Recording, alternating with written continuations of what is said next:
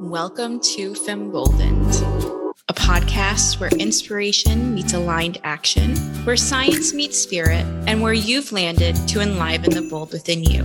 I'm your host, Angelica Pascone, multidimensional healer and empowerment coach, specializing in helping heart centered, high achievers like you to shatter their personal and professional self built glass ceilings. Get ready to awaken to your truest potential as we dive deep into the emboldened stories, wisdom, and medicine of our fellow impact driven visionaries to energize you into living your bold. The only question is, are you ready? Let's get started. Femboldened. Welcome, Femboldeners, to another awesome episode. Amanda and I just met uh, five minutes ago, and it was love at first sight. So, you know, this is bound to be a really great, magical episode, as it always is. Amanda Kate is the author of Divine Messy Human, a spiritual guide to the prioritizing internal truth over external influence a kinesiologist, a mentor, an archetypal life coach, a mother, and so much more. A recovering people pleaser and self flagellator, she walks the path straddling the divine and the messy daily, always growing, developing, and learning new ways of being to, hopefully, one day, leave this earth better than she found it. Amanda Kate is also passionate about sharing her business skills with practitioners, business owners, and entrepreneurs. She draws on her experience in natural therapies, communications, and all the industries she's worked in to create a holistic success and wealth on all levels. A spiritual seeker and truth teller, her inner sage has an insatiable quest for knowledge, wisdom, and new ways of becoming. Welcome, Amanda. I'm so glad you're here today. I'd love to know, how, well, first and foremost, how you are today, who you are today, and I guess what's going on in your world today. Yeah, absolutely. Well, my day has literally just started. I'm at the opposite end of the day to you. So it is very early in the morning. So it's actually a nice time to be awake. Um, yeah, Amanda Kate, based in Melbourne, Australia. Um, so that's down the southeast of Australia. Um, so very close to the beach, which is lovely. So that's sort of where I spend most of my mornings. So as soon as I'm finished here, I'll be going walking my dog up there. So yeah, so that's where I'm at. And I'm doing well.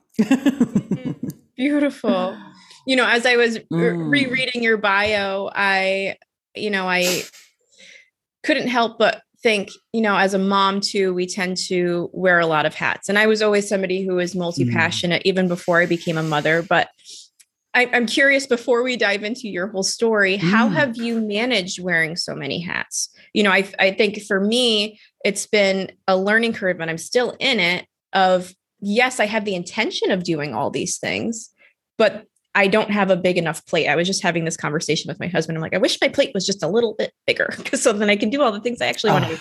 What's been that experience yeah. for you?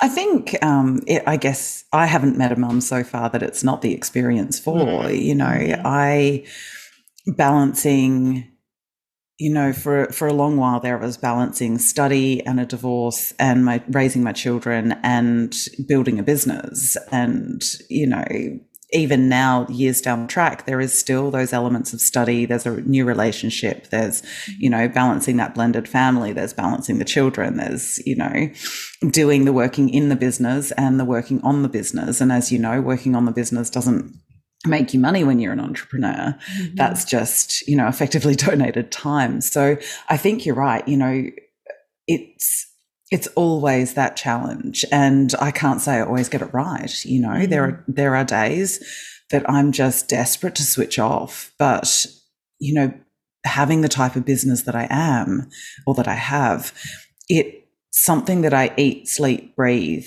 it's my lifestyle as well mm-hmm. as my job and it does get to a stage where i'm like i just need a break from all of this because i literally do not switch off 24 7 i am on. And and that gets really tiring. And and it is why a lot of practitioners lead to burnout. Mm-hmm. and being cognizant of when you're heading towards that state is really really important. So a few weeks ago i noticed i was sort of heading down that path of never switching off, all of that sort of stuff. And I usually do try and turn my computer off on weekends, but at the same time, if something calls, it calls. Um, and so uh, yeah, I've ended up booking just a road trip, just literally to get away and switch my head off for a little while. Um, I think little times away like that, where I can actually, you know, leave my computer where it belongs and not check social media and not be online and be away from all of that kind of stuff is necessary for my business success. Mm, 100%. Yeah. yeah. And, and are there other, I guess, are there other modalities that you do prophylactically or preventatively in order to before you get to that that point of burnout Oh, always, always. I I don't go more than sort of four or five weeks without a kinesiology session. I see an acupuncturist at the moment. I've been seeing a shamanic healer. I've actually got a hypnotherapy session on Tuesday. So I always have different practitioners. And you know, if I wake up and I'm not in the right frame of mind, you know, when I'm too deep in my stuff to be able to see what's going on, I literally ask the universe to put a name in my head, and I'll ring them and make an appointment. So I have that, you know, I guess emergency list of practitioners that I will call that I trust to work with.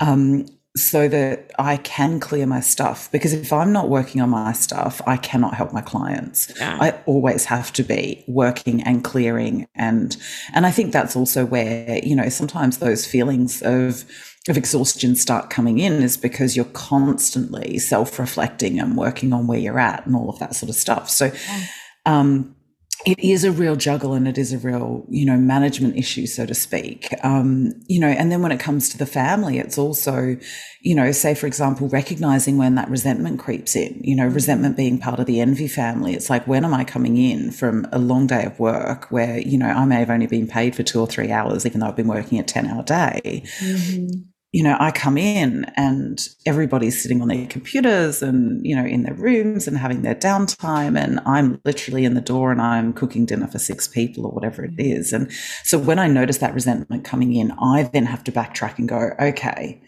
if I'm envious of their downtime, mm. how have I not been looking after myself enough to honor that for me? Now, on those nights, I will often come in and basically I'll serve up dinner and be like, right, you guys are cleaning the kitchen, you're doing all the rest of it. I'll see you tomorrow morning. I'm going upstairs, I'm having a bath and reading a book. Mm-hmm. You know, it's like that. I'm not fit for human consumption right now. Let's take me out of the picture. you know, mm-hmm. it's just that recognizing when I need to step back and when I need to step away. And I think the other thing that you mentioned about hats is, is really important because, you know, it's like we put on a you know, as soon as we wake up, we're in, yeah, you know, mum, partner, you know, for me, dog mum, you know, all of these different roles you're already in when you're starting the day.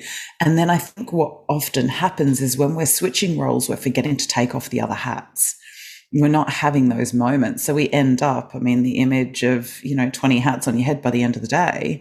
Yeah. And it's like, when are you going to stop and take some of them off? And I think that's also a really important part of the practice is to be able to go, okay, you know, I'm in mum mode right now. So let me just wear that hat. I'm now interacting with my partner. Can I take off my mummy hat? Because let's face it, a mum hat when you're interacting with your partner is not sexy.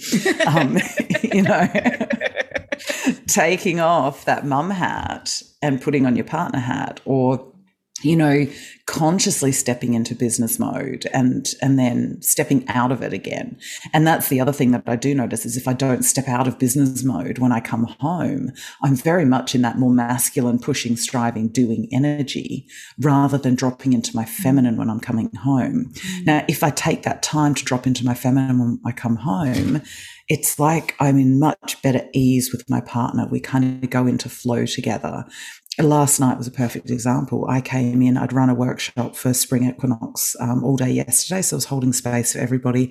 I came in, I was still a little bit wired. And so I was buzzing around the kitchen and things, but I was in do mode. I hadn't dropped into that feminine mode. And things just get scratchy and out of hand because you know, I'm coming in in that more masculine role and my partner gets knocked out of balance because he expects to stand in that role.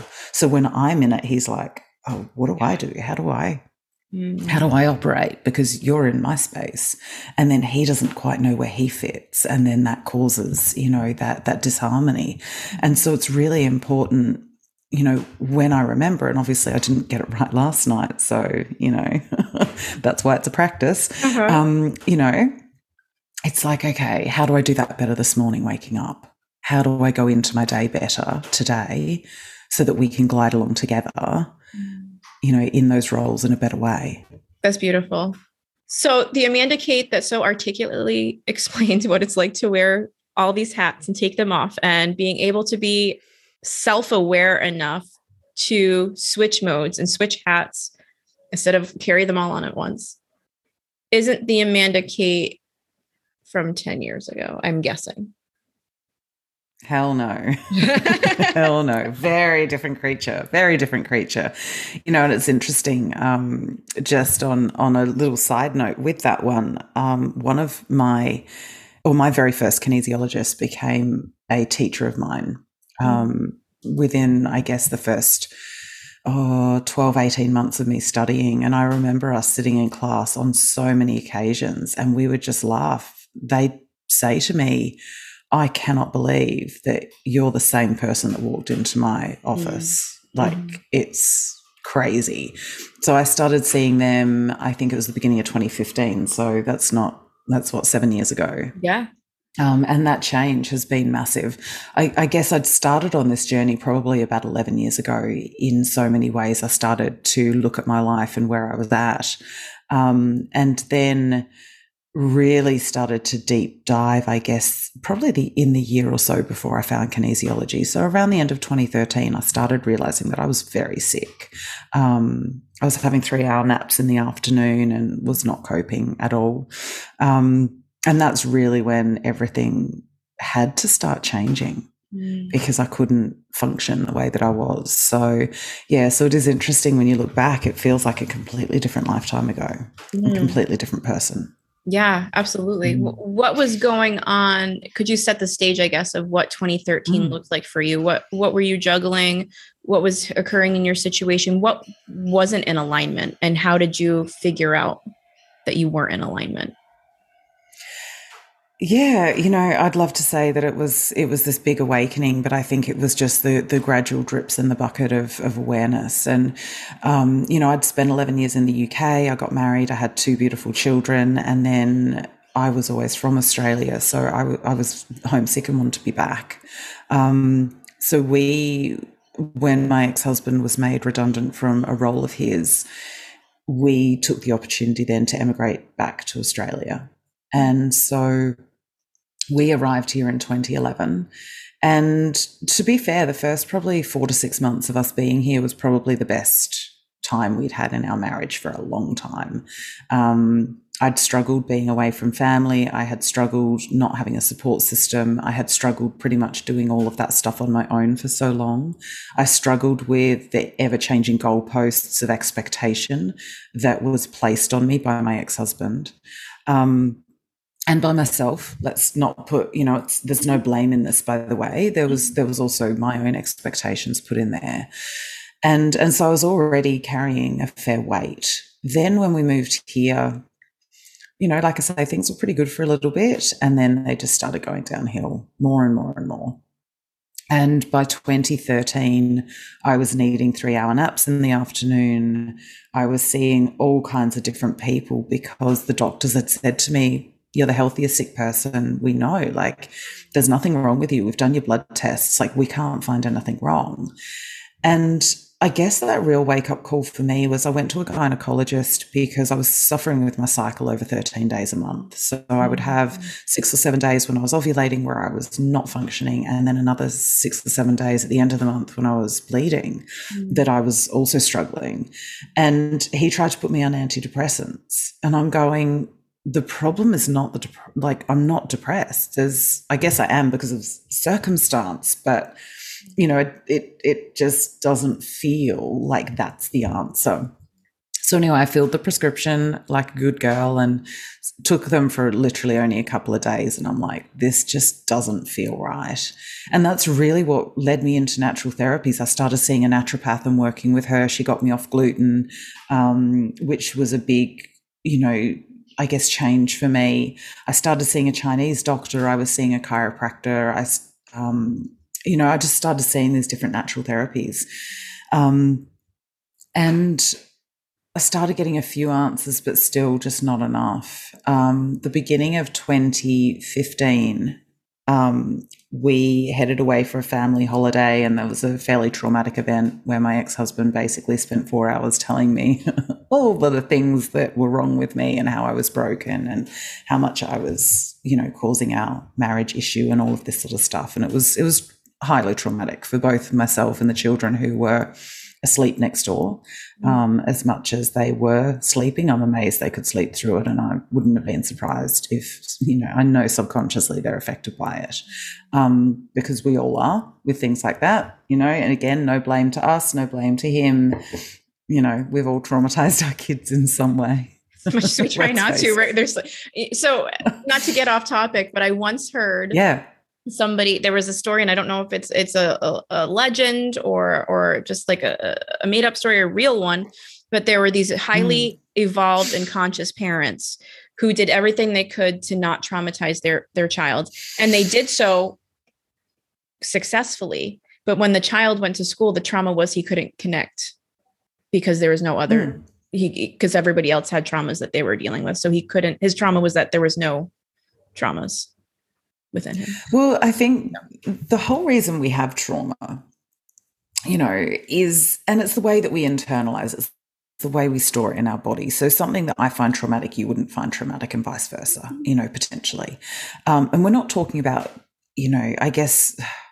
I hate really classifying it, but we're not always just talking big T traumas, the the abuse, the rapes, the you know s- sexual assaults, the big accidents, the you know, disabilities, the all of those sorts of really big mm. traumatic events. I'm also talking about the little drip in the bucket type effects, you know, having overly critical parents or having parents who didn't love us in the way that we wanted to be loved. And again, it's not saying they didn't love us. They did. I, I, I think unless your parent is a sociopath or a psychopath, our parents love us the best way they can with the best tools they have available. And you know what? Even in those extreme cases, they're still doing the best they can with the tools they have. Right. They just, you know, don't always have the most resourceful toolkit. Mm. And so, yes, it's fine. We have that understanding. But also, you know, if you look into Dr. Gabor Mate's work and and how some of those trauma bonds are created, you know, we come into this world as part of that whole I am. We are pure love and peace and joy and happiness. We are pure God source spirit. We come into this world and we're in this, you know, limited little meat suit that doesn't understand it's separate from everybody else. And we need to learn that we're separate.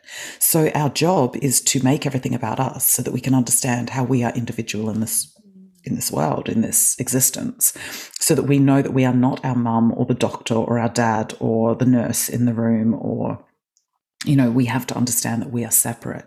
And so, you know, if you go to the Dr. Spock you know, teachings of how to parent 50s, 60s, 70s. Um, and even when I was raising my children in sort of the early 2000s, you know, my, my kids were born 2005, 2007. Now, even then, there was this, you know, baby whisperer in the UK who, who basically used a version of Dr. Spock's type work, um, where you, you feed on a schedule, you sleep on a schedule, you know, everything's done on a schedule. Now, babies don't live on a schedule we try and force them into it to make them more convenient to our life. Mm-hmm. Now, I went against all of my instincts mm-hmm. when I was in that parenting mode.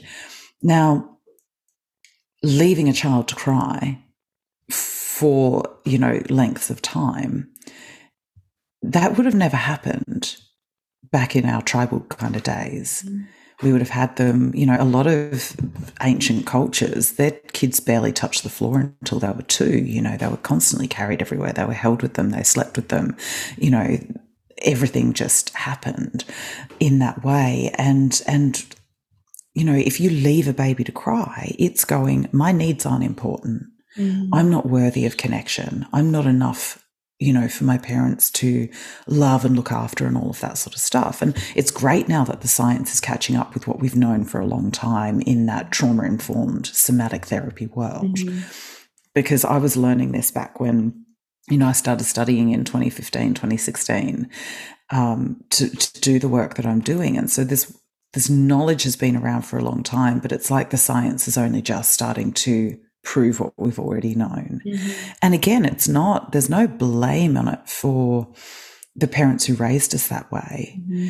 because they're only doing what they knew and they were doing the best they could and their parents were only doing what they knew and they were doing the best they could and and that that just gets carried on to us and i think uh, starting to understand our traumas and and how we have made these stories through our experiences mm-hmm.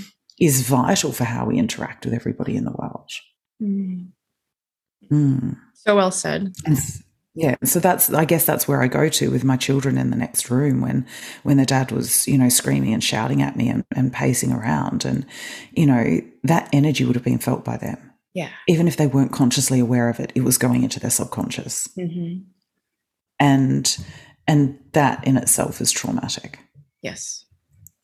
Um, and so I came back from that holiday um, just an empty shell of a human being. I, do, I think I pretty much checked out of the holiday after that event. I barely spoke. I was afraid to speak because I thought, oh, whatever I do is going to be wrong. So I may as well just keep my mouth shut.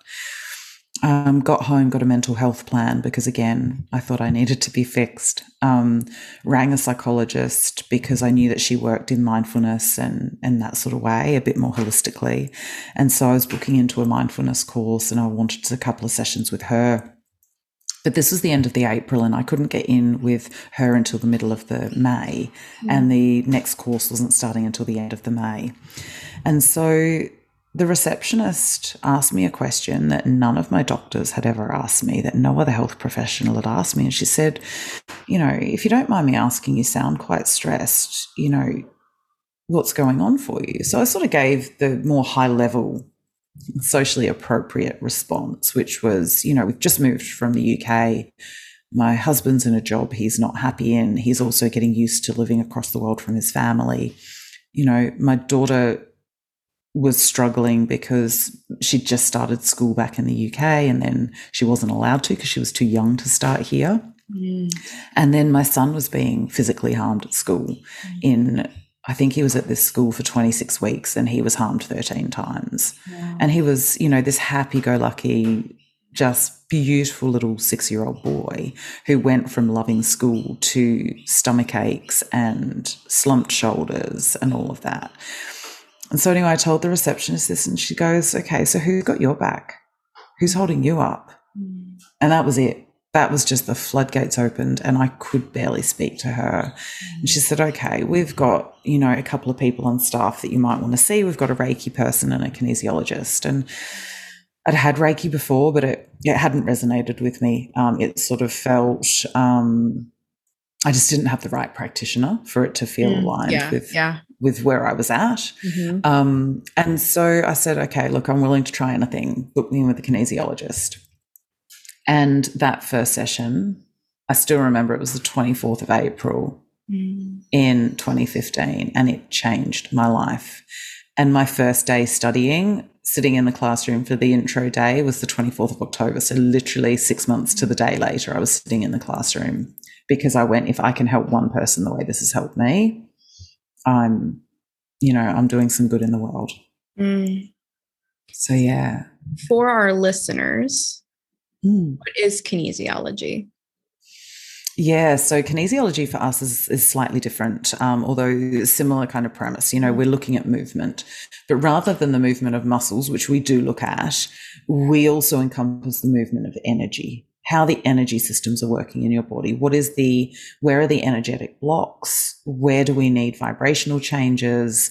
Um, so we use what's called manual muscle testing, um, and people like Dr. Bruce Lipton and um, oh, I've gone blank on a few of the other names, but a lot of uh, Dr. David Hawkins, he was also a big proponent of it. So some of those, you know, quite famous people have have talked a lot about kinesiology or Psych K, um, and and so it's using the muscle tone to determine what's going on in the subconscious. So if, say, for example, you know, if you imagine it a little bit like the wiring in your house, if something's stressful, the message isn't going to get through. And so the muscle will not hold its tone. And so we're checking that muscle tone for stresses in the subconscious. So the way I describe it is it's like your body is speaking to you in, you know, Russian and you're trying to speak to it in French. And I'm translating it for you mm-hmm. because we haven't been taught to learn the language of our body.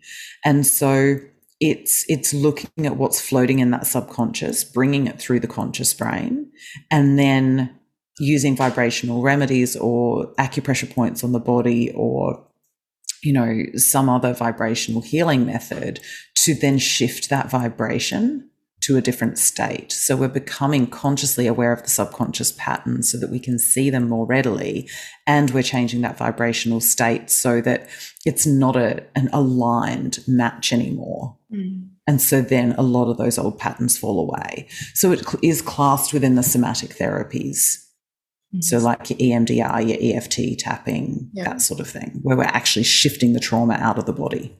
Right, right. Beautiful. Thank you for sharing that.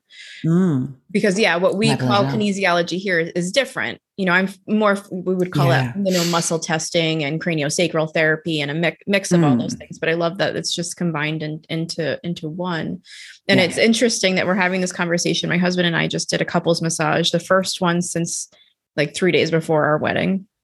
So it's the first nice. one in maybe four years, over four years that we've done together. And as the massage therapist was working on me, all of these memories started flooding back where, that I thought were seemingly random. So I'm a physician assistant, but mm. I'm also a medium and a Reiki practitioner, and I mm-hmm. do EFT and all right. So like I'm I'm I I definitely bridge both worlds here. Um, and as I'm mm. I'm recalling patients that I saw in their final days from primary from when I was working mm-hmm. in mm. primary care and and just the I would I wouldn't say the pain that I experienced but the emotional toll that it took on me and and I was actually brought to yeah. um even more just like how draining it was for certain ones versus others and and where they were in life mm-hmm. and mm. how much more I worked for ones than the others because they didn't really want to be participants in their own health and I told my husband when he sat when we got back in the car he goes well how was that for him like you know it was a release.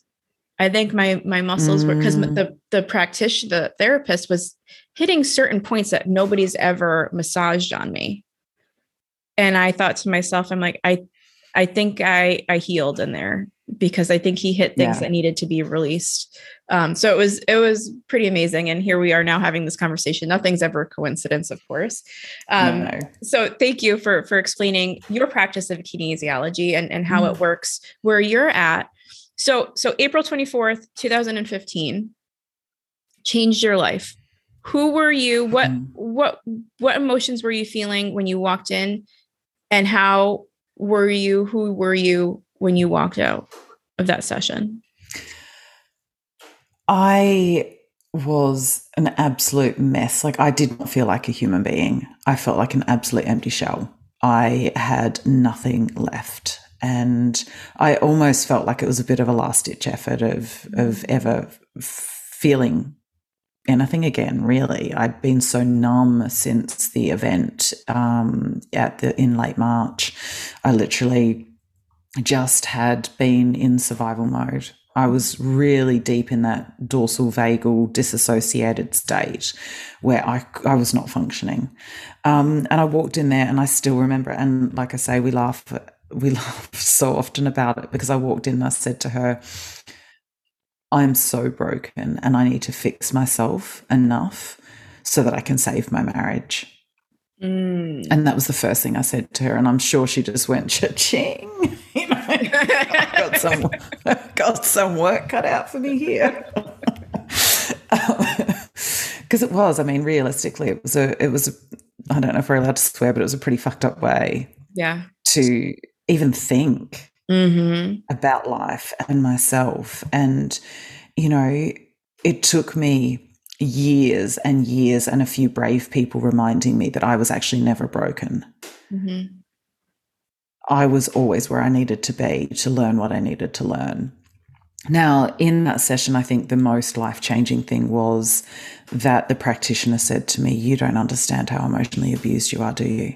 Mm-hmm. And all of a sudden, I was like, Oh my God. And I saw it in some other major relationships of mine it took me four months to recognize that the biggest abuser was in my bed with me, and it took me another four months then to to leave him. Mm-hmm. Um, and you know, it, it is interesting when you have children with somebody because you know, as much as you leave, you are never fully right. disconnected, um, which also kind of sucks in so many ways because, you know, I've even had messages only a couple of months ago that were pretty disgusting. And I'm like, oh my God, I'm still not you know free free from this but at the same time i also deal with it in such a different way now like i just don't engage i don't give what you know what he's looking for and i just stop the conversations and i'm like i'm not even getting into that with you like you can stay in your deluded headspace if you want to, but I'm not engaging. And so, you know, I, I do have those really strong boundaries now, but I do remember that session and just walking out feeling like there was a, a, a glimmer of hope somewhere. And I didn't know where that hope was, but it had felt like something had shifted and cracked through for me to be able to see a possibility of a future. Mm. And that was a really important place for me to get to. Mm. Mm. And then I guess it sort of it grew from there, you know, every session I just was learning so much more about myself, what got me to that stage, how I how I'd fallen into those traps, you know, the the trauma patterns from childhood that I guess reinforced those beliefs and I'm not saying it was necessarily from my parents, but you know, when you look at the church, you look at society, you look at, um, you look at the school, you look at your friends, you look at, you know, all of those different messages that you're getting from every different perspective. Those trauma patterns really did set me up for, you know, what I lived. And and again, there's no blame in that. It just is the path that we walk. Um, and it's it's fascinating then. I guess I started bringing in different practitioners and starting down different routes. And, and four different practitioners ended up saying to me, You've got chronic fatigue. And again, that was another huge shift for me to go, Oh my God, like there actually is something going on. Like there's an explanation for this. Mm-hmm. Now, giving it a name is great people go, well, why have you got chronic fatigue? Well, because I've got these symptoms. Well, why have I got these symptoms? Because you've got chronic fatigue. You know, this seems to be that sort of medical loop, you know. Yeah. Why do I have diabetes? Because you've got this problem. Well, you know, why do I have these problems? Because you've got diabetes. You know, it can be those same loops. Whereas kinesiology and, and some of the other modalities I was seeing was interested kind of in the symptoms and – the diagnosis, so to speak, but they were more interested in why it was there. What mm. caused it? What was that seed that was planted mm-hmm. that grew into that? And that's what really lit me up because all of a sudden I could see how all of those past traumas I had stored in my body were creating some of those systems to start shutting down and, and operating suboptimally. And that was that real gold for me because then I could understand why I was in that situation, what had caused it, rather than just, well, you've got this because you've got these symptoms, or I've got these symptoms because I've got this disease, you know, and going around in that circle loop. I was able to break out of that loop and really look at what was sitting underneath.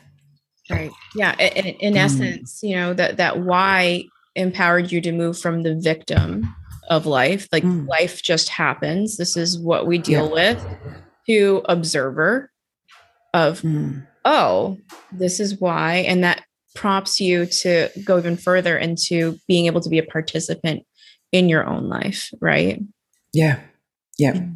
absolutely and to take control yeah yes to be able to ch- make more choices about what I was letting in, about who I was spending time with, about where my energy was going, about why it was going there. Mm. All of that sort of stuff. I I was able to become more empowered with my own health, to find, you know, to walk away from practitioners who no longer served me and walk towards practitioners who were better suited because of, you know, my changes. And not being afraid to ask questions of them to see if you know, we're still right fit or whatever it is. And and that was really important as well. You know, I look at it now and even some of the clients that come to me, they just, oh yeah, I was referred to you. Now I'm more than happy to take a phone call from a few people and go, look, let's talk about how I can help and what I can do, mm. what I can offer. But people often spend less time researching and finding out about those who are going to help them with their mental health, their emotional health, their spiritual health than they are when they're, you know, looking for a new car or a new pair of shoes. Mm-hmm, mm-hmm. And for me, that is crazy. And people will go out and say, buy the newest iPhone or whatever.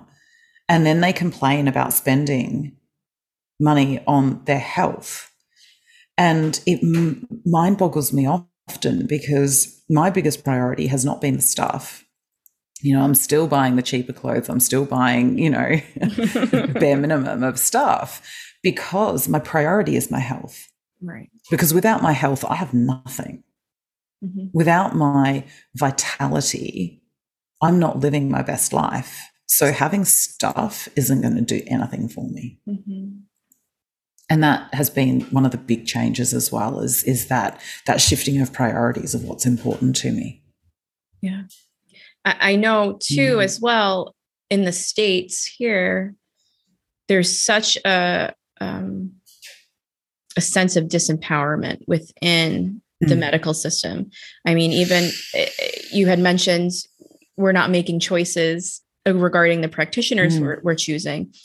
We're forced yeah. here, you know, to choose what our insurance mm. will cover, right? Yeah. Or you pay out of pocket. And and yeah. and you're right there there's there's so much to be said about society valuing things mm. and uh, materials and and such and you've got to keep up with the joneses we, we i don't know if you're familiar with yeah. that phrase um yes. but, but you yeah. know you've got to do what your what your your friends and neighbors and coworkers are doing mm. um and and it can it can get cloudy but you know there's there's definitely a huge sense of disempowerment in all of my patients that I encounter. It's very rare for me to find a patient yeah. that is empowered to tell me, actually, that doesn't feel right for me. And so yeah. every time I meet a new patient, I tell them, listen, I have the knowledge. I tend to have a really good gut feeling when it comes to my patients.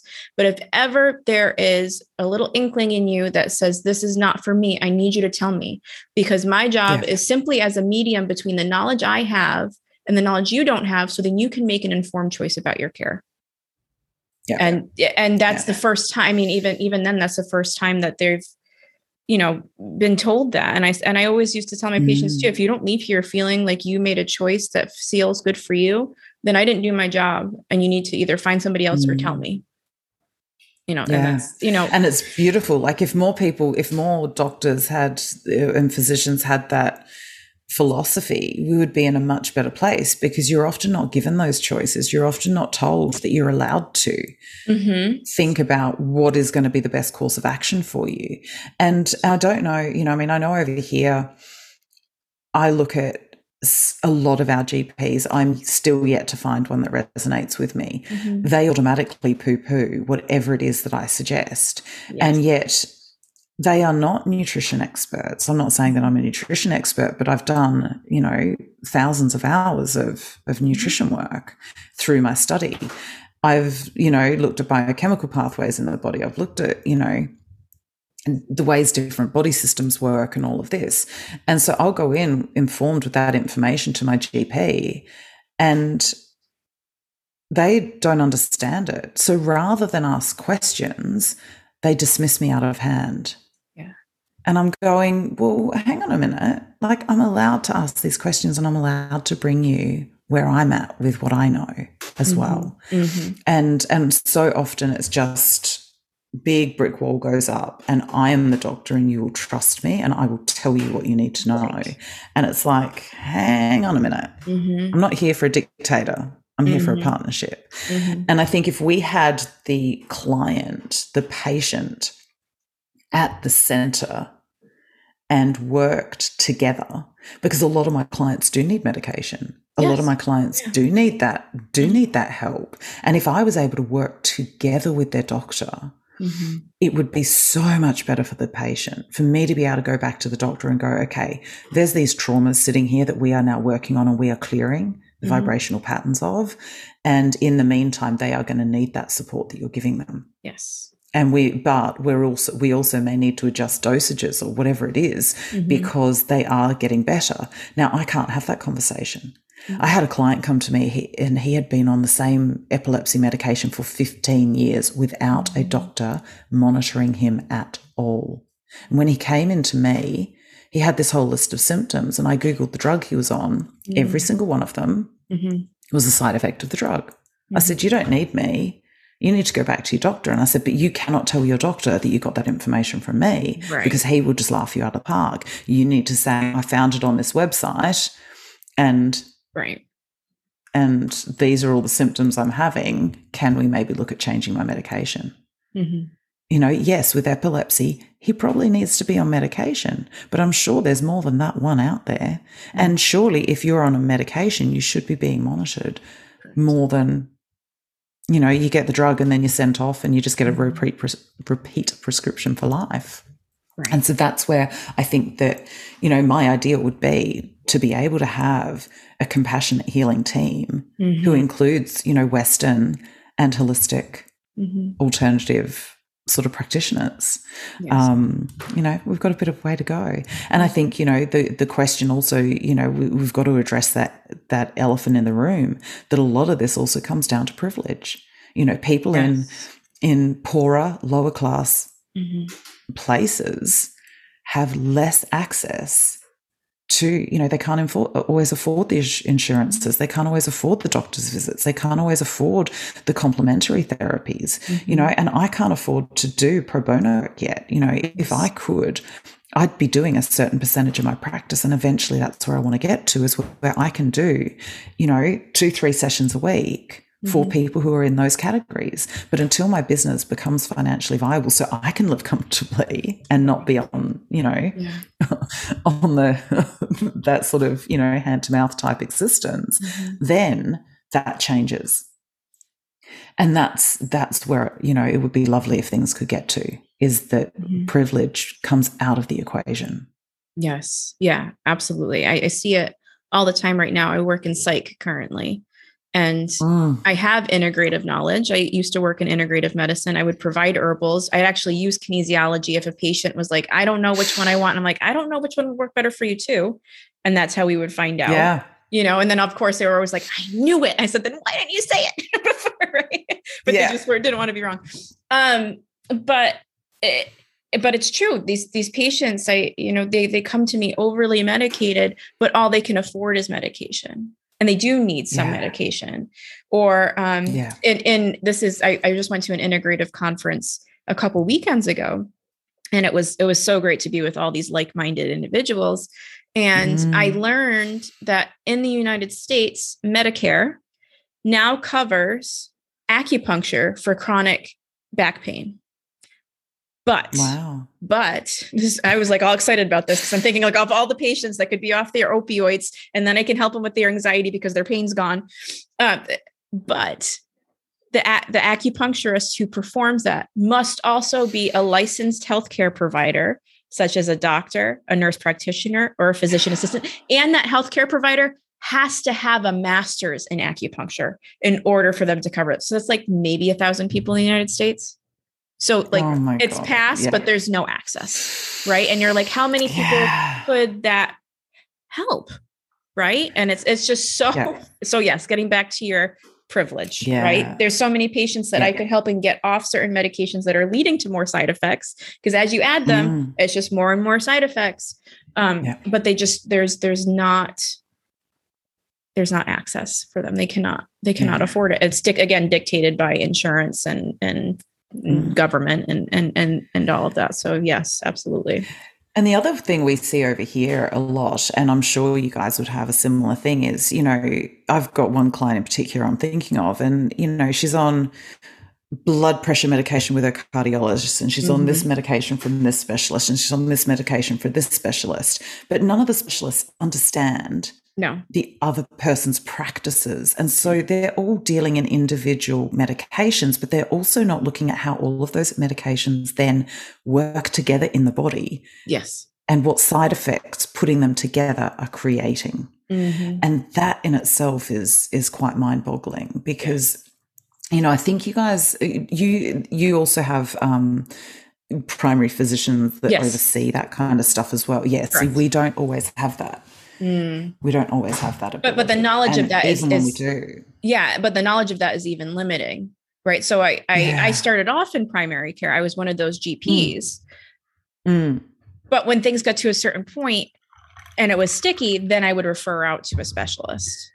So yeah. if I couldn't control the blood pressure, cardiologist. If I couldn't yes. figure out the thyroid medication correctly, endocrinologist, right? Mm. But I had a patient just this week on all these different medications and i asked her i always ask them any any chronic medical conditions? She said yes i have chronic yeah. kidney disease. I'm like do you have a nephrologist?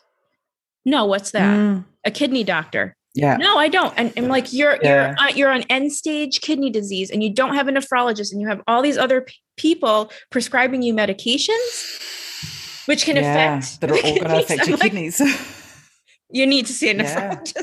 And here I am, psyched, yeah. right, telling her that she needs to see a nephrologist. So, so yes, I, I'm just saying, I'm just adding yeah. to, to all of this is, is yes, there's no, there is no coming together. There is also a lack. Mm. And again, I don't, I love how you're saying there's no blame. This is an opportunity for growth for all practitioners mm-hmm. to come together and to be open-minded. Absolutely. And listen, even uh, so, so I can understand because I, before my, my spiritual awakening, I was like, yes, get your get your flu shot, do this medication, make sure you get your shingle shot, blah, blah, blah.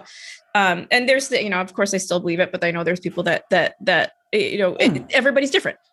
That being said, yeah. it, it, and I forgot my point already. Oh, regardless of if a patient comes to you and says, you know what, I tried Reiki and it cured my allergies. That's my own example. Mm. Yeah. Instead of shutting it down, be like, great, good for you. Because guess what? It doesn't matter what it is if it worked it worked there's such a thing mm. even though you you think that all of these drugs are the way to go um, this is how you treat this you have your own algorithms that you spent eight years in school learning great but there's such a thing as a placebo effect and you know that to be true yes. so regardless yeah. of what they're coming to you just say great i'm glad it worked and that's what i tell my mm. patients if they're if they're excited about trying something different go for it because it's likely to work for you if you are excited about it, regardless or not if I yeah. believe it to be true. If you believe it to be true, it's going to work out. And that's all I care about. Yeah. So, yeah, anyways, I got on my story. got me all excited. I mean, even when you look at, yeah, even when you look at, you know, Dr. Joe Dispenza and, mm-hmm. you know, he's neuroscientist and people said, oh, you're never going to walk again. He, he just, did all of his spiritual work, which he mm-hmm. ties highly into science, which I love. You know, he spent months and months practicing visualizing his spinal column, his spinal cord, his his spine regrowing, reforming so that he'd be able to walk again. Yeah. And he has no problems now and and it's phenomenal. Now that goes into that massive mind over matter type mm-hmm. aspect. And you look at the work he's now bringing into the world and it's phenomenal. Mm-hmm the doctors who were treating him would have been like, you got to be kidding me. right, right, right. And yeah. and how powerful would that mind over matter be if we were in a society that valued the empowering part of the patient yeah. provider interaction? Right. Because mm-hmm. yes, Absolutely. those people exist, just like Dr. Do- Joe Dispenza said, nope, I'm going to get, I'm going to walk. Actually, here's a great example. I was told by three different dentists that I had, I needed a root canal. And I just mm. I, I sat down with the endodontist and she goes, Well, your x-ray says you need a root canal, but your exam says you don't. And I was in my body mm. just wanted to jump out of my skin and leave. So I trusted mm. that. Yeah. And I tapped and I went to my chiropractor and I got acupuncture and it's better than it's ever been and I probably don't need yeah amazing anymore, right so so and there's you know there's always that that little part of me that's like oh, well, maybe it's true when it's it's decaying as we're speaking and then i have to tell myself no you believe this to be true this is how it works mm. um but if yep. if that just I, again it goes back to this inner authority that we've been taught to give to providers and i mean it's not mm. only just them it's everywhere our government uh, it, yeah authority members like here's yeah. here you know better Absolutely. than me and we lose our self trust um, and and that yeah. that I think that in itself brings a lot of disease, but also yes puts us in a place where we can never. I shouldn't say we can never. It makes it more challenging to heal from that disease because yeah. there's this belief that I'm not I'm not in control of it. Yeah, absolutely, and I, and I think that is is hugely true. You know, you think about anything that happens to you when you're a child. You know, you defer to your parents, you defer to the mm-hmm. teacher, you defer to the doctor, and you are told that they are the professionals who tell you what you need. And yes, you know, there is some of that needed especially yeah. when you're a child, because you don't know better. However, that's the messaging that we get. And then we see it carried through into adulthood rather than having this separation. And again, I don't know how it would work to be able to turn it more and more internal mm-hmm. until you're doing you know the, the, breakdown and rebuild that I did, exactly. know, that I see in my clients, mm-hmm. and that that often becomes that time where we're like, hang on a minute, the whole way I've been set up doesn't work for me. Mm-hmm. And it's not to say that, you know, it could have been done any better because I still don't know how we can get, you know, raise those healthy, you know, connected children who trust themselves and then know when to defer to other people. Yes. You know, I still practice it with myself. You know, there's a lot of things that I can balance in myself, but then there's also a lot of things that I know my ego and personality are going to get in the way of. And I'm still going to try and delude myself into believing that it's true and not recognizing that that's actually a structure that I need to dismantle mm-hmm. so that I can move forward in a different way. And that's where I need to employ people from other modalities or for you know other kinesiologists or coaches or whatever who can help me see different perspectives on where I'm at mm-hmm. to pull me out of that mm-hmm. closeness.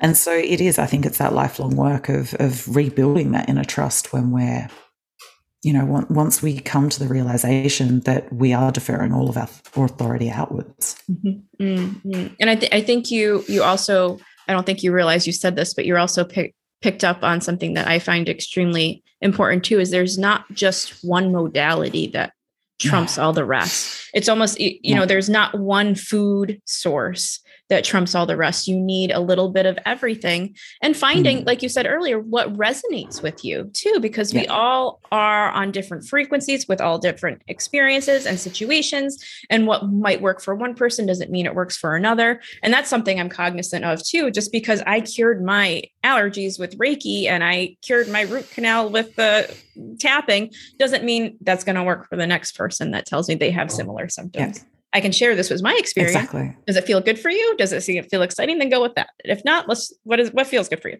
Um, yeah. But it, it's true. There's there's there's different modalities for different things, and and I'm I'm grateful for how far I've come, so that I mm. know what I need when, and when it's time. Like I'm still trying to. We we moved a couple years ago with COVID. You know, after COVID, or during COVID, mm. I should mm. say, before the birth of my son. And it, it, I'm trying to find a new Reiki practitioner here. And I know, okay, well, you're a nice person, but we don't mesh yet. So and it's, I'm very careful with who I mix my energies yeah. with. Very careful. Yeah. Yeah, no, but when our energy is our business, we do have to be very careful. Mm-hmm. You know, I've I've had some, you know, shady practitioners that I've worked with, and that's been my you know, I've then had to go to my trusted people and they're like, what happened then? And I'm like, oh, I saw this person. And they're like, whoa, your energy's all out of whack. And I'm like, that makes a lot of sense because I've been, you know, struggling with this, that, or the other. And so it is, it is quite fascinating. And, and it doesn't mean that they're, they're malicious or anything like mm-hmm. that. It's just not an energetic fit. Correct. And and that's really important to start looking at and understanding. And and I think that's where I was saying before, you know, we're happy to go out and buy the latest phone or we're happy to research what car we want or, you know, shop our shoes around or whatever it is, but we don't seem to do the same with practitioners. And I think that is a vital part of our healing and our health mm-hmm. is finding those practitioners that we we do work with well and that we can get those shifts and changes with you know i know a lot about nutrition and nutritional supplementation and things like that but if a client comes to me and needs that stuff i ship them off to a naturopath mm-hmm. Mm-hmm. because they are more qualified than me to do that now i will work on the energetic stuff around why they need it but I will actually outsource that part. Mm-hmm. I've also sent people to, you know, my acupuncturist. I've sent people to, you know, a medium that I know. Mm-hmm. Mm-hmm. Um, even though there are times that, you know, most of the time in clinic I'm channeling, but sometimes they need that more yeah. specific help. Mm-hmm. than what I can give. You know, there will be people that I will go and suggest, you know, I think you just need a, a good massage or a chiro or a bit of both. And so there's a lot of that sort of stuff that also comes in is going, well, where is my limitation and what am I comfortable working with? You know, for me, I work a lot with the complex trauma. I work a lot with um, individuals who are looking to regain that connection to their inner truth, mm-hmm. to be able to bring, you know, greater love and success and abundance into their world. I work a lot with business owners, increasing their vibrational frequencies so that they can, again, serve more clients at a higher level. Um, and, and all of that kind of stuff that I'm doing. And I work a lot in unpacking complex trauma. So again, it's like, okay, well, I know my lane. And yes, I can do that suggestion of supplements and all of that because I've got the training to do so and I'm qualified to do so. But to me, I'd prefer to look at that bigger picture, yeah, holistic view of it and say, okay, what is actually in their highest good? And I'm not going to have the detailed knowledge of that. Mm-hmm. And so, right, here you go. You go see them. We'll keep working together on this stuff. Right. So, yeah. Yeah. Yeah. That's beautiful. And that's something I think all practitioners face no matter what their scope of practice is right? Is just mm. i mean great example are are the patients that i have that can't afford the herbs that i think would help them. And i have to trust that the medications that they can't afford are in best practice right now because adding yes. financial burden isn't is just going to add to the the problems right? So yeah. um, and i think I, absolutely and, and the other thing that that kind of came into my awareness as you were speaking is I think it's also as practitioners, not only who we work with as clients, but if you're working at a in with within a group, making conscious choices rather than just jumping to one job to another, and I to who you're working with the inner and the and the energies of those mm. individuals mm. as well right i'm i'm very fortunate mm. right now to have a supervising physician who's like teach me what tapping is like I need another, we need more modalities yeah. for our patients other than what we know and has asked mm. me to speak to the whole company yeah. and, and provide that knowledge. So, um, you know, I think we're, mm. moving into that. And as we, we, we create more self-awareness for us, we're making more self-awareness and, and giving permission for our children to do the same. And I we're we're, we're getting there. Um, it's just it's just hard i think as conscious individuals to like not have everything where we want it just yet right? We just visualize this peaceful yeah. earth and we know it's coming but it's like that can't happen now. Um yeah. what we didn't talk about and i'm curious if you could take us through what a session of kinesiology looks like. I know how i quote unquote practiced it. It just really just muscle mm. testing in, in my practice. Mm. but what does it look like to take it a step further in in a session well, it's such a hard one to describe because mm-hmm. every session is as individual as the person who's coming in, and and depending on again on what we're working with, like it'll look very different for a you know somebody who's suffering from complex trauma to somebody who's suffering from grief or somebody who's wanting to grow their business. So again, it really depends. You know, I have sessions where it ends up almost being a conversation and almost like a a psychology consultation where we're just mm-hmm. having a discussion about what's going on and they don't even hop on the table. There are other times that, um, you know, we end up in more of a coaching style session again where they don't hop up on the table or we do some coaching and then I get them up on the table. So it really depends. But in a in a more traditional kinesiology session, we have that initial discussion. So the the first session often we can spend up to 45 minutes talking about their past and their history. Mm-hmm. And that can challenge some people because they're like, I want to get on the table and actually get some work happening. Yeah. And that's great. But if I don't understand your full history, then, you know, we can come into some problems. Mm-hmm. So, you know, we sometimes that first session we only get to do a very short mm-hmm. bit but then obviously the next session I, I, try and get them up much much sooner. So we still have a discussion about what's going on. We then depending on what we're working on we may set a specific goal and then we'll get them up on the table work through what is stopping them achieving that goal. So we will then test up what emotions are sitting there and you know what other things we need to know. So the type of kinesiology I work with has what's called finger mode. So it's like our finger is an index system, our mm-hmm. fingers. And so I will work through all the different finger modes and see which ones are relevant to the issue that we're working with and looking at which parts of the body then are affected, where the blockages are held, when it started. So we will often look at the causal time of, you know, when this started. And I'll go to somebody, okay, what was happening when you were three? And they go, oh, you know, we moved house or whatever it is. Mm. Oh, okay, so how does that and the feelings you were feeling then relate to now?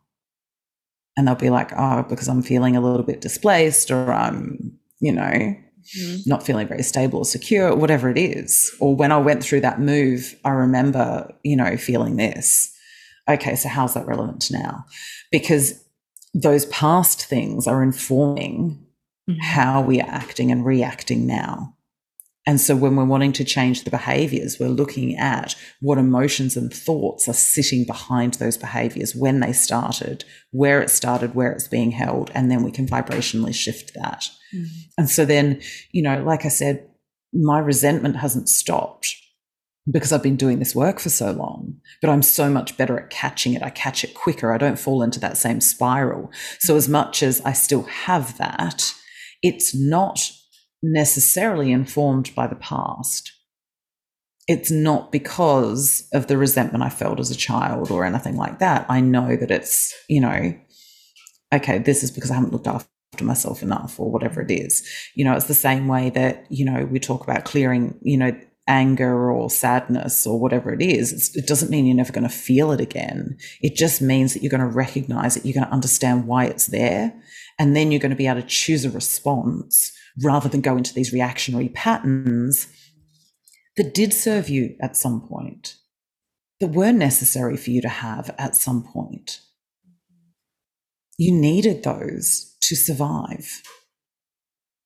And that makes a huge difference when we start to understand.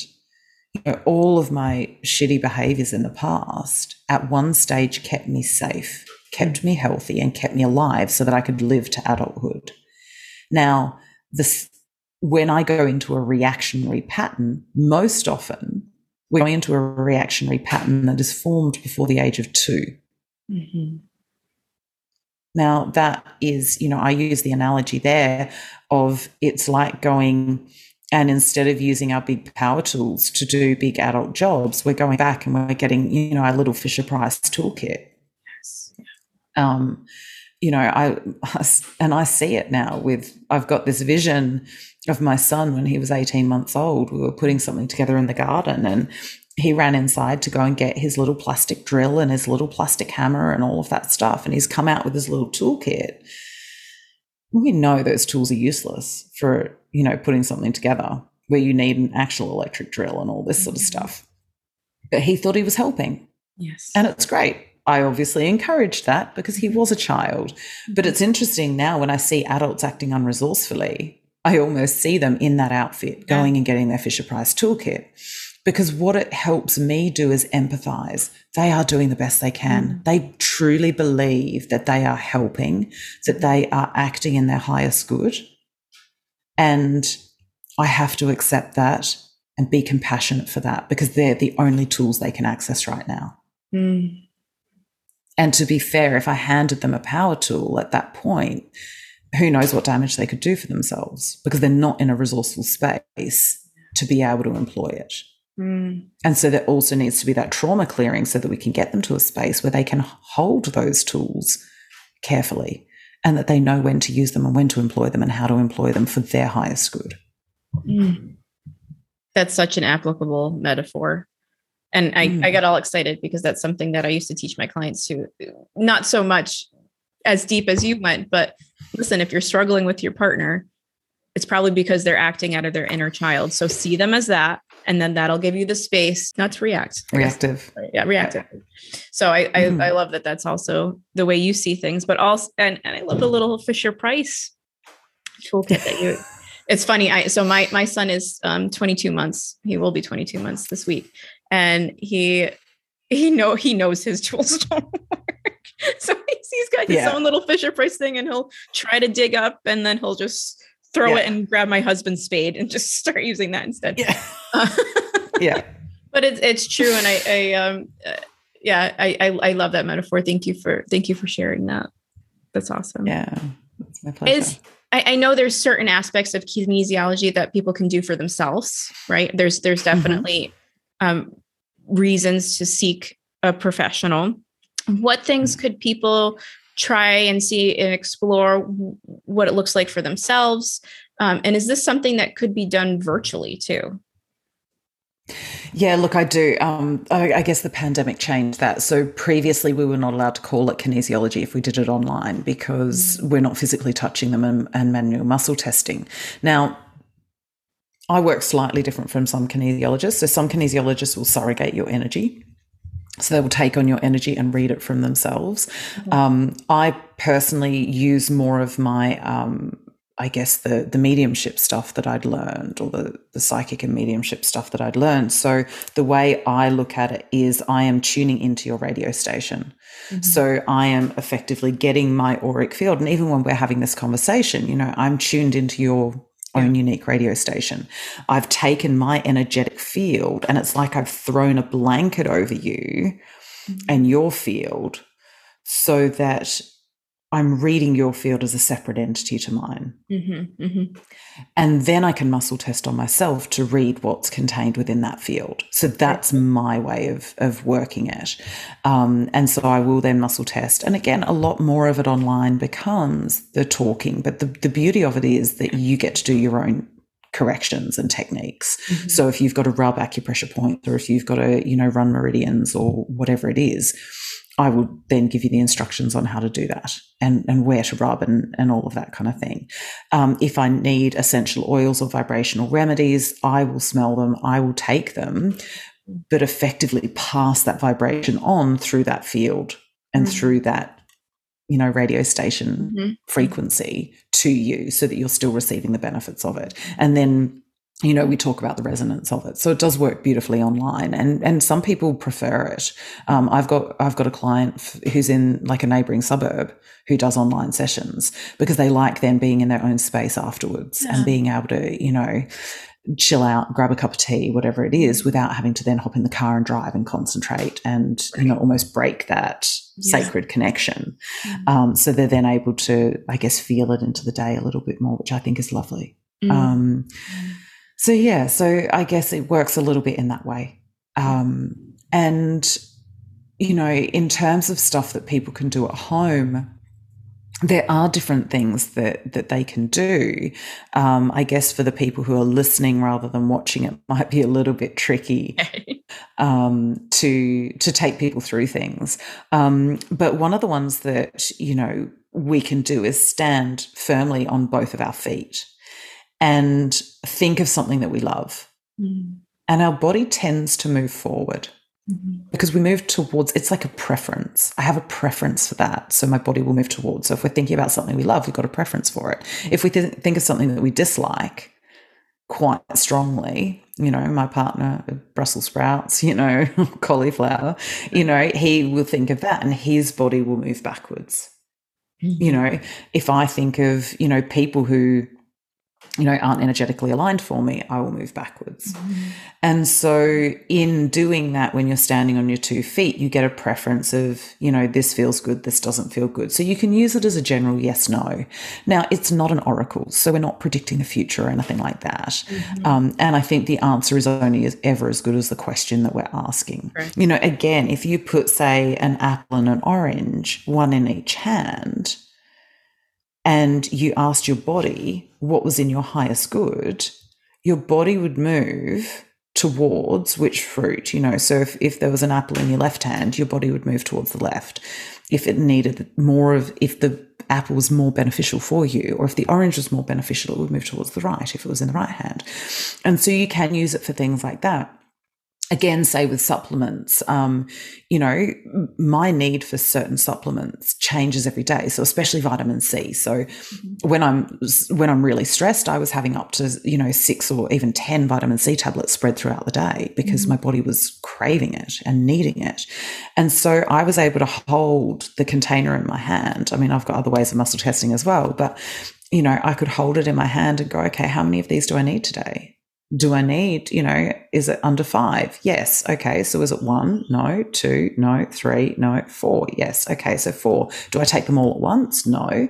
Mm-hmm. How many times, you know? Yep. Yeah. How many doses do I split it into? So you can ask it that way. Mm-hmm. You know, oftentimes mine would end up being, say, two in the morning, two at lunchtime, and two in the evening, so that I was getting that repair or the, the boost for the beginning of the day, the maintenance for in the day, and then at night time I'd have the repair state. And so, you know, you can use it a little bit like that as well. What's right. in my highest good? And I tend to use the what's in my highest good because our highest good changes. Correct. depending on our energy levels and how much sleep we've gotten and how well nourished we are and how well hydrated we are and you know our emotional immunity and all of that sort of stuff. So mm.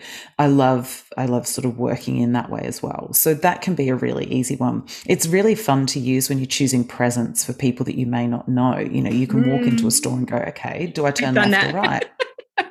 Yeah.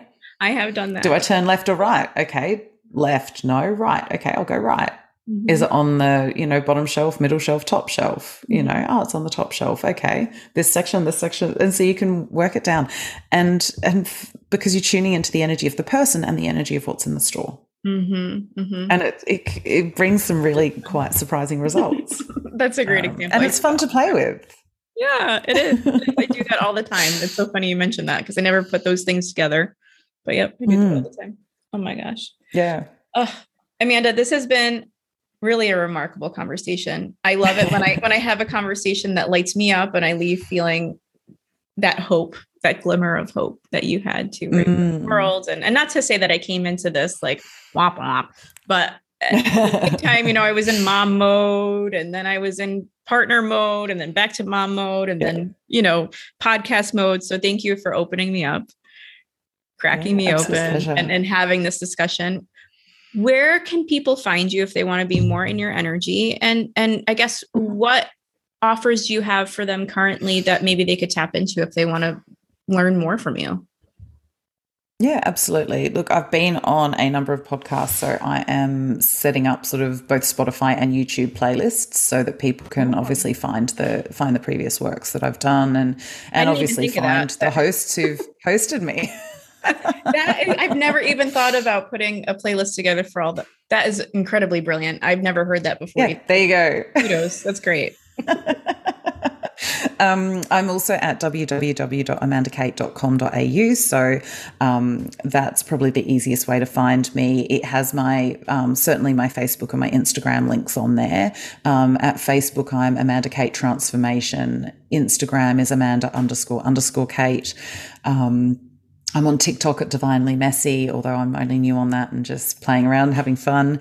I do have a YouTube channel, but I'm pretty inconsistent there. And I'm on LinkedIn at Amanda hyphen Kate. So on pretty much all the socials. Wow. Um, I probably need to pick one and do it well rather than splatter things around. So my book is um, Divine Messy Human, and I know it is on Kindle um, books. I know Barnes and Noble carry the physical copy, and I believe Amazon carry the physical copy as well. So um, I think Barnes and Noble might only be online, of course, not in actual bricks and mortar stores. Um, and you can get it through my website. But I'm guessing if you guys needed it in the states, especially, it'd be easier to grab a Kindle copy or to um, you know order it from one of the online services over there. Mm, that's so wonderful.